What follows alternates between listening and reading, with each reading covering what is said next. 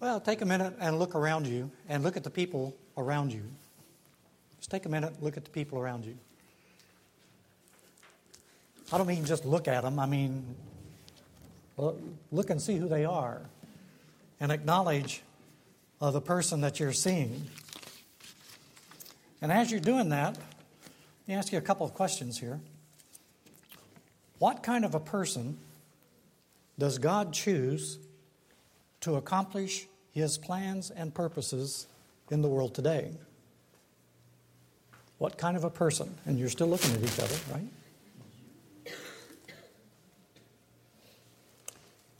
Well, what would God's chosen instrument look like? Would God choose one of these people that you're looking at? Maybe we need to ask would God choose me? So I want us to think about that as we wait in the presence of the Lord this morning. You remember we've been talking the last couple of weeks about um, Isaiah, cha- Isaiah chapter 6, um, God's revelation to Isaiah of his presence and who he is, his holiness, his nature and character, Isaiah's response, and God's call to Isaiah to be his witness. And I, or to, to have a witness, and Isaiah volunteers because of what God had done in him and to him. so he volunteers, and then God gives him the commission, and it's a difficult commission. He's going to be God's spokesman with speaking the words and the power of the Lord. And it's going to be totally ineffective in the sense that instead of producing life in the hearers, it's producing hardness and rejection because it's an act of judgment of God upon these people. Isaiah, you remember, asked, How long is this going to go on? And he says, Till everybody's gone. The cities will be abandoned, there'll be ghost towns. Uh, the fields won't be planted, it'll go back to the wild state. And yet, he says, even though a tenth, a tithe of the people will remain, the land will again be laid waste. But as the terebinth and oak leave stumps when they are cut down, so the holy seed will be the stump in the land.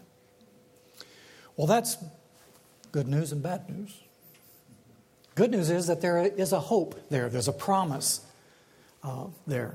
The bad news is that you've got a stump. And the tree has been cut down, it's been killed. And you're left with a stump. But it's that dead stump, that uh, desecrated, that uh, disfigured, that destroyed, that barren stump just sitting there in the ground, that will become the holy seed in the land.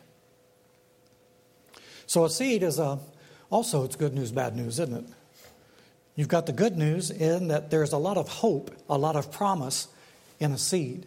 And when you plant a seed in the ground, it's with hope and expectation that it will grow and produce fruit. Something that will be beneficial to you in some way. That's the hope, that's the promise contained in the seed. The difficult thing about a seed is you've got to plant it in the ground and it has to die in order for that hope and expectation to be fulfilled.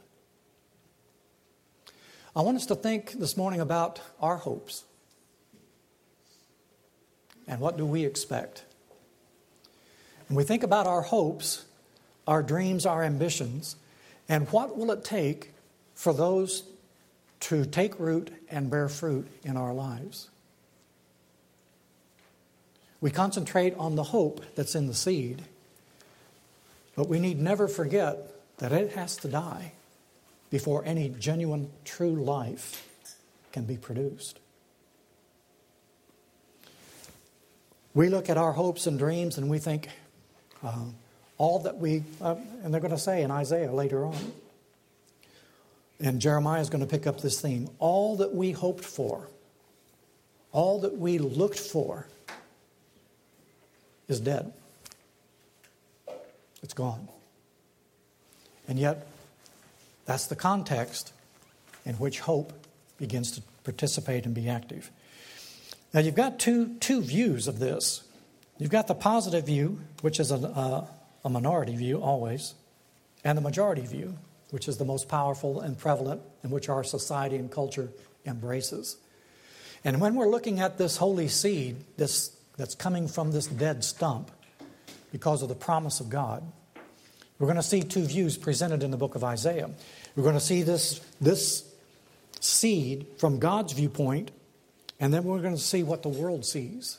And there are two very, very different things. This seed growing out of the stump is going to be picked up again by Isaiah in chapter 11. And again, the context here is good news and bad news. Um, Isaiah is living in a day in which there is uh, political and economic uh, change and crisis taking place. He's living in a day when internationally his country is becoming to is beginning to get weaker and weaker, and the big superpowers around him are becoming much more aggressive. And that aggression is aimed directly at them. And so they are on the receiving end of this aggression. Um, there's betrayal, even from their own cousins, their brothers and sisters in the northern kingdom are, are joining forces with pagan countries around them and attacking them. So there's betrayal, um, there's intimidation, there's threats, all of this kind of thing that's going on. And so Isaiah's living through that. Um, they're coming off of Uzziah, who had a very long, powerful, prosperous reign. He ruled for over 50 years. And the southern kingdom of Judah was the greatest it had been since the days of Solomon, uh, 300 years before. Economically, politically, internationally, they were the strongest that they had ever been since the days of Solomon. And then, um, when Uzziah dies, things begin to change at home and abroad. And the attacks come, and they're, they're struggling to try to hang on for dear life. So in Isaiah chapter 11, God says, A shoot will come up from the stump of Jesse. From his roots, a branch will bear fruit. And so we always look at this and we go on and it says, The Spirit of the Lord will rest on him spirit of wisdom and of understanding, spirit of counsel and power, spirit of knowledge and of the fear of the Lord, and he will delight in the fear of the Lord. And it goes on and it talks about um, what this shoot, this branch, is going to be and the positive things that are going to result. And it leads into um, talking about the peaceable kingdom where the wolf lies down with the lamb and all of that sort of thing. But it begins with verse 1 A shoot will come up from the stump of Jesse. Well, what is the stump of Jesse? Who is Jesse? Jesse was David's father. And so, what he's talking about here is he's talking about kingship. Uh, after Saul was killed in battle, he was replaced by David. And in the southern kingdom of Judah, every king since then had been related in some way to the house of David. And so you could say that the beginning of the real consolidated power of kingship actually began with the house of Jesse, with David. And he becomes and still is the ideal king. As a matter of fact, when uh, in the Middle Ages, when Charlemagne became one of the, the first uh, persons to be anointed by the Pope to be the king, he was trying to look around and trying to figure out what a, a godly king was going to be. He has to look back to um, Constantine. When Constantine took over. He's the one who made Christianity a legal religion. And um, when Constantine was looking to try to figure out what does it mean to be a king in the Roman Empire and be a Christian, he didn't have any precedences that he could think of.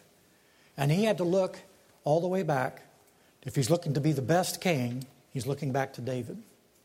And so God says about David's house A shoot will come up from the stump of Jesse. That means that kingship in Judah is dead. That's what it means. The tree that had been the oak of strength for his nation has been cut down. And they're gone into captivity. And so, uh, when you're a refugee in a foreign country, your country is filled with foreigners. Um, capital city's been destroyed. The temple's burnt to the ground. And you're in exile. Then the king's not a very impressive figure anymore. He's in chains in prison. So kingship is gone. Priesthood is gone. Temple's destroyed. No sacrifices, no offerings, no burning of incense anymore. Um, the festivals and the holy days, um, they don't mean a whole lot anymore. So, the stump of Jesse, um, kingship has been finished. And they're looking at that, and yet God says that's not the end. There's going to be, out of that stump, roots that produce branches, and it will bear fruit. And the fruit includes wisdom, understanding, counsel, power, knowledge. It's the Old Testament counterpart to the New Testament fruit of the Spirit, isn't it? So that's what God sees. The world sees the stump, God sees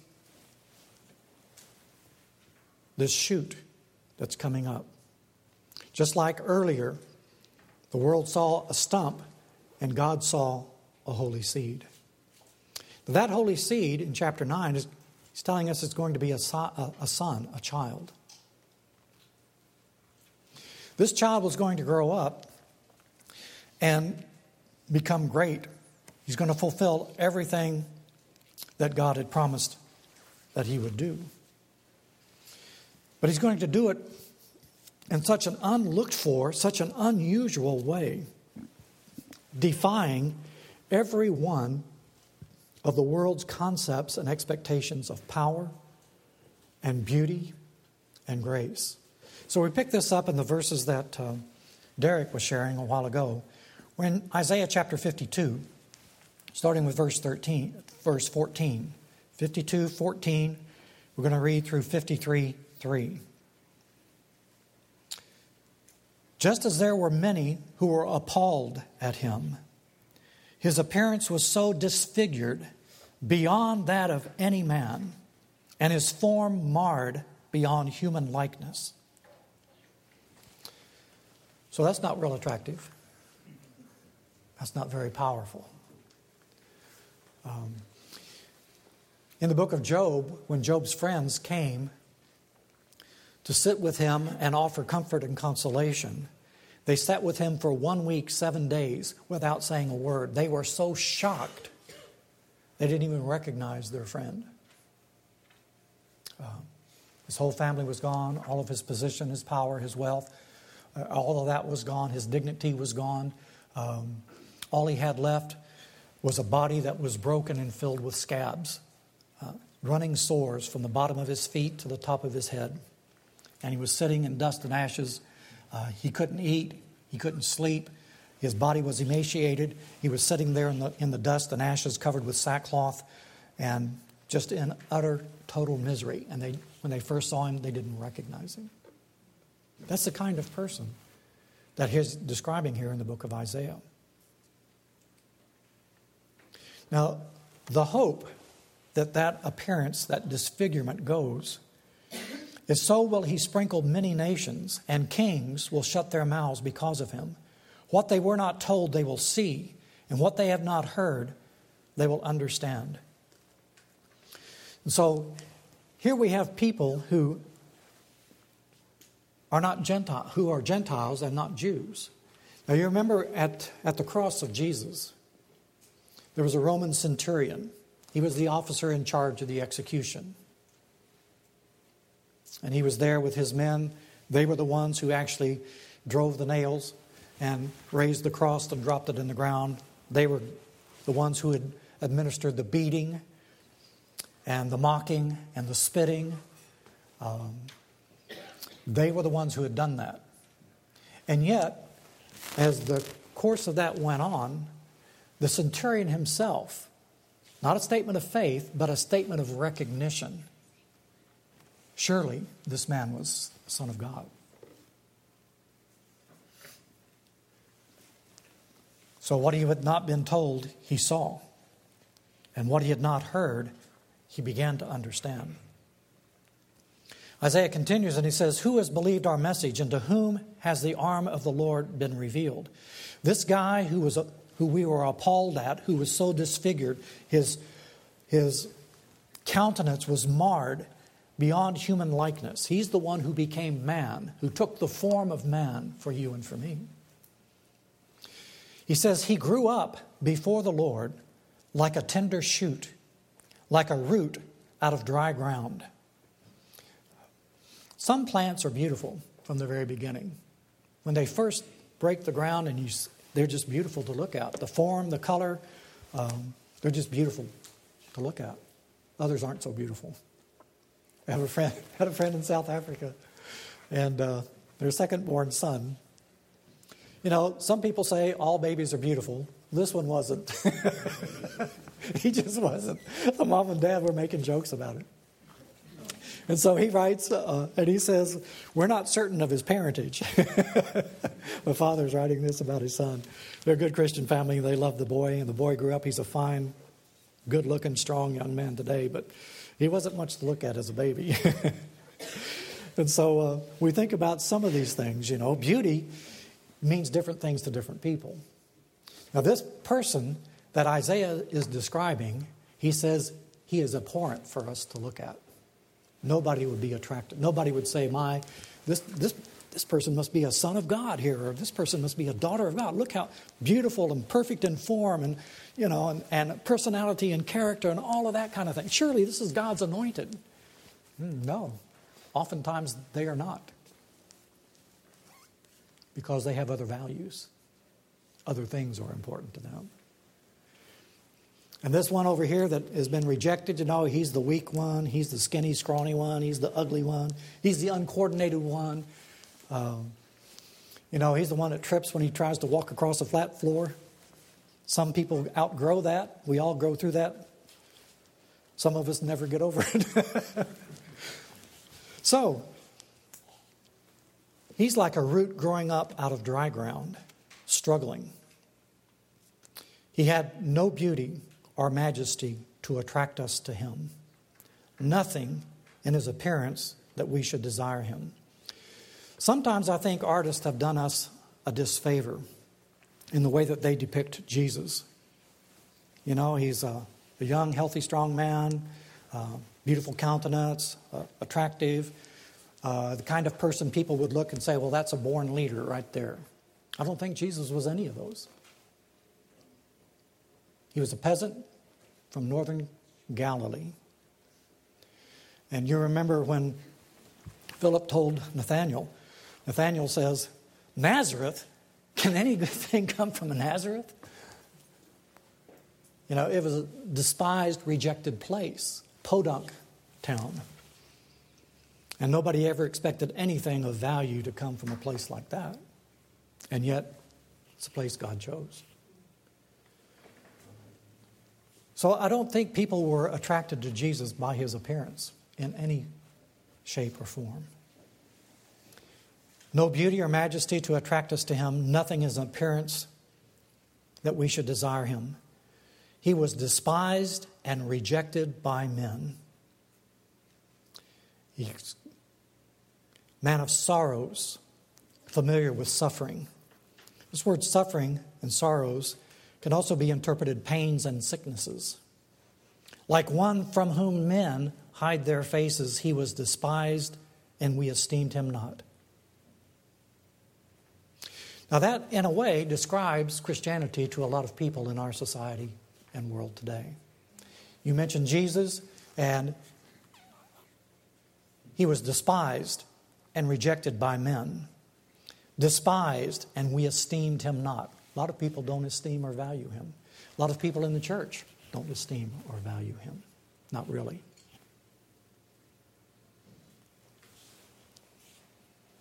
So, in our situation, esteem means to value or to attach worth to. In our daily living, how much do we value the presence of Jesus Christ? He promised He'd be with us every day, never leave us nor forsake us. Do we value that? Do we even acknowledge it?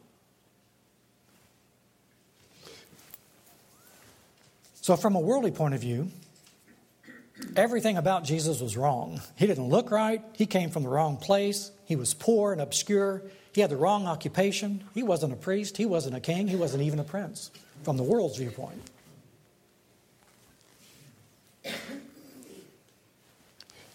And yet, he's the holy seed.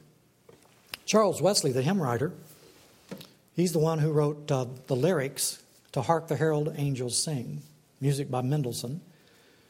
But the, the words were written by Charles Wesley. Second verse Veiled in flesh, the Godhead see. Hail the incarnate deity, pleased as man with men to dwell. Jesus, our Emmanuel, God with us. So we look at Jesus, well, the people of his day looked at Jesus. And Isaiah said, This chosen seed that's going to be, be the bringer of life out of the death of this stump, this heir to the throne of David, this child that was born, is going to be the holy seed. Uh, Isaiah says, Yeah, God with us but he doesn't look like it. He's incognito, concealing one's identity, especially coming in a capacity other than one's official capacity. So, what does God look like? What about the man or the woman that God chooses? God in the flesh. So, who did he pick to be the ones that were to be the recipients of his revelation. Who did he pick to be God's instrument, God's chosen one in the world in Jesus' day? Because it's some indication of who he might pick in our day. Well, Luke chapter 1 starts off and it talks about a, a priest. Well, that's kind of what we would had in mind. Zechariah and Elizabeth both of the house of Aaron, both uh, of the priestly families. And concerning the outward observance of the law, God says these men, this man and this woman, were blameless. But they were barren, they had no children, and they were old. Old? God chooses old people? I thought it was always the young. God chose the old. Zechariah and Elizabeth, well along in years, Luke says. Then we get over a little later to a man by the name of Simeon, an old man who is a prophet. And then we get to Anna. And depending on how you interpret what Luke says there, she's either 84 or she could possibly be as old as 91. Old people. And God choosing them first to be his representatives. So there's uh, value in being old sometimes. Some of the wisdom that Derek talks about, hopefully, comes with the years. But it wasn't just the old. Mary was very young.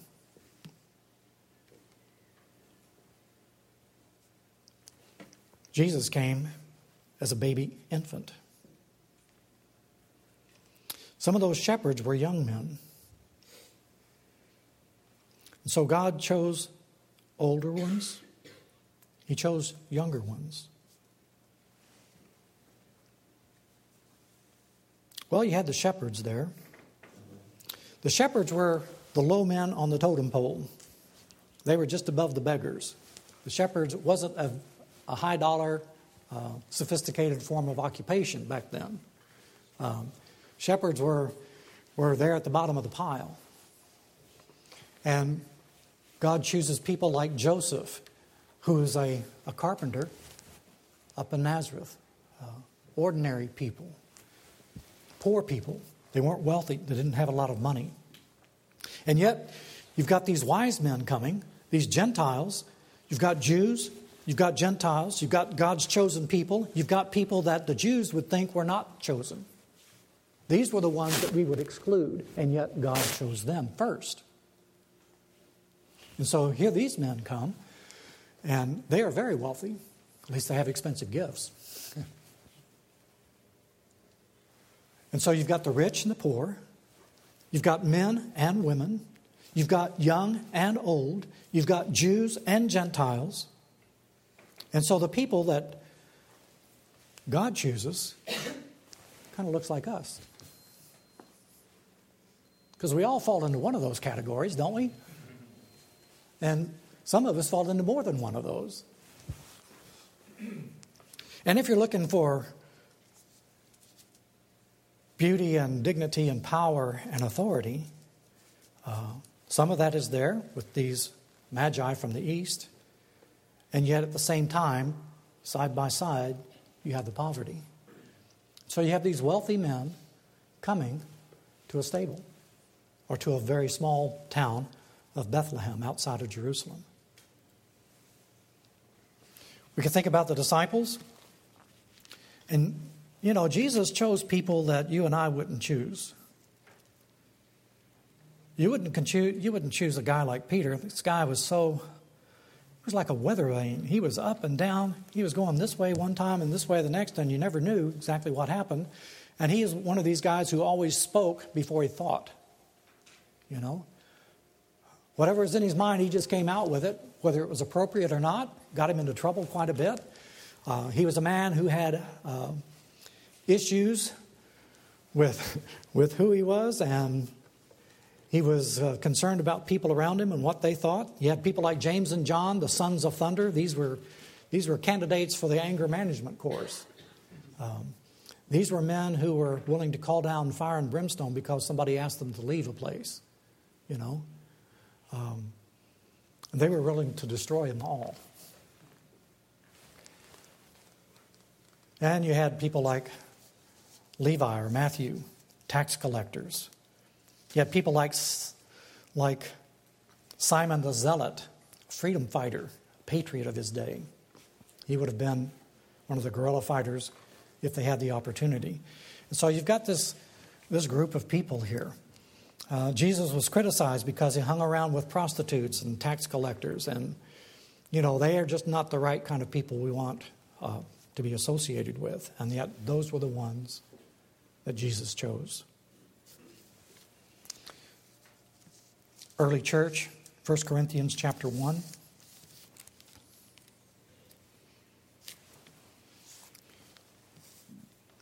Paul starts describing the church at Corinth.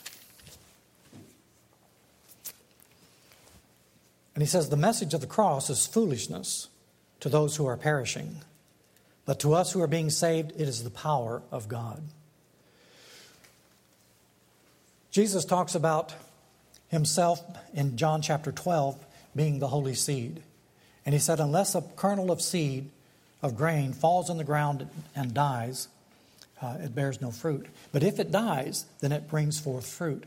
In the context there, he's talking about the kind of death that he is going to die.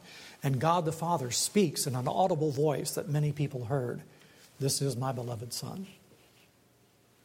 And so, Jesus, God with us, but just not in the way we looked for.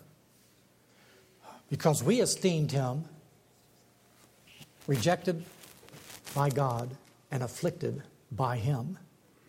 And he was, wasn't he? He was afflicted by God. He was rejected by him, as Jesus told us on the cross. But it was for us. That's the seed dying in the hope of the new life that was coming. So Paul continues, and he says, Where is the wise man? God says, I will destroy the wisdom of the wise and the intelligence of the intelligent I will frustrate. Sounds very much like Isaiah back there. They're going to see and not understand, they're going to hear and not perceive. Where's the wise man? Where's the scholar? Where's the philosopher of this age? Has not God made foolish the wisdom of the world? For since in wisdom of God, the world through its wisdom did not know him, God was pleased through the foolishness of what was preached to save those who believe. And so that's my calling to be the fool. Jews demanded miraculous signs. Greeks looked for wisdom. We preach Christ crucified, a stumbling block to the Jews, foolishness to the Gentiles, but to those whom God has called, both Jews and Greeks, Christ, the power of God and the wisdom of God. For the foolishness of God is wiser than man's wisdom, and the weakness of God is stronger than man's strength. Brothers, think of what you were when you were called. Not many of you were wise by human standards. Not many were influential.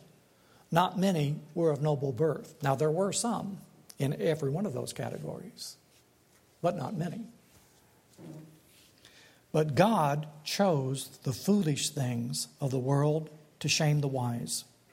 God chose the weak things of the world to shame the strong. God chose the lowly things of the world and the despised things and the things that are not to nullify the things that are, so that no one may boast before him. So we're in good company. So if you feel despised, rejected, you're in good company.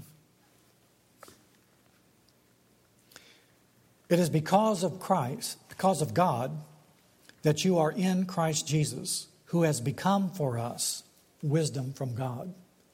That is our righteousness, holiness, and redemption.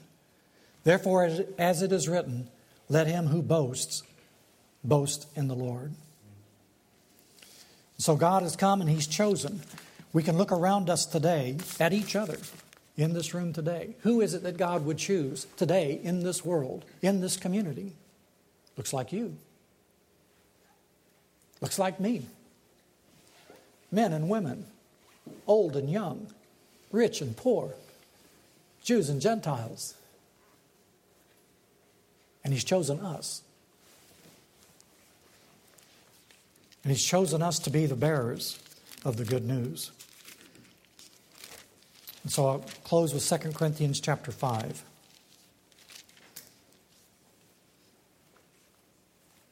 So from now on, we regard no one from a worldly point of view.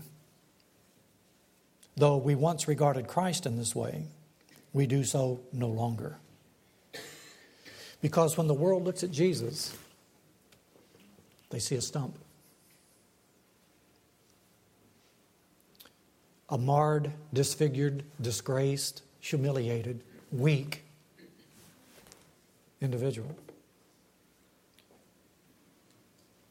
To the people who understand and know, He is the power of God.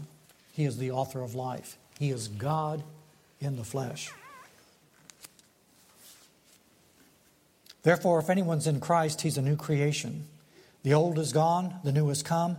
All this is from God who reconciled us to himself through Christ and gave us the ministry of reconciliation. He's inviting us to participate with Isaiah. That God was reconciling the world to himself in Christ, not counting men's sins against them. And he has committed to us the message of reconciliation. We are, therefore, regardless of what the world sees when they look at you and look at me, regardless of what they think about us, we are, therefore, Paul says, Christ's ambassadors. God is making his appeal to the rest of the world through you and through me. Be reconciled to God. And that's what he's entrusted to you and to me to participate with what God is doing. And so God asks us today, Whom can I send and who will go for us? We are Christ's ambassadors. We are God's witnesses. So we implore you on God's behalf be reconciled to God. God made him who had no sin to be sin for us, so that in him we might become the righteousness of God. Let's pray. We thank you, Lord, for the good news. The good news that you've chosen the weak and the despised, the ones who the world counts as of no value and no power. And you've lifted us up and seated us on the throne of Christ because of his sacrifice for us, not counting our sins against us, marred and rejected, disfigured because of us so that we might be presented pure and holy and spotless. And we are witnesses of that because we've experienced that growth, that new life in the deadness of our own hearts and lives. And so, Lord, we are willingly your ambassadors. Pray that you would fill us increasingly each day and use us making us aware of the people around us. Help us to see them through your eyes, Lord. These are the ones you've chosen. In Jesus' name, amen.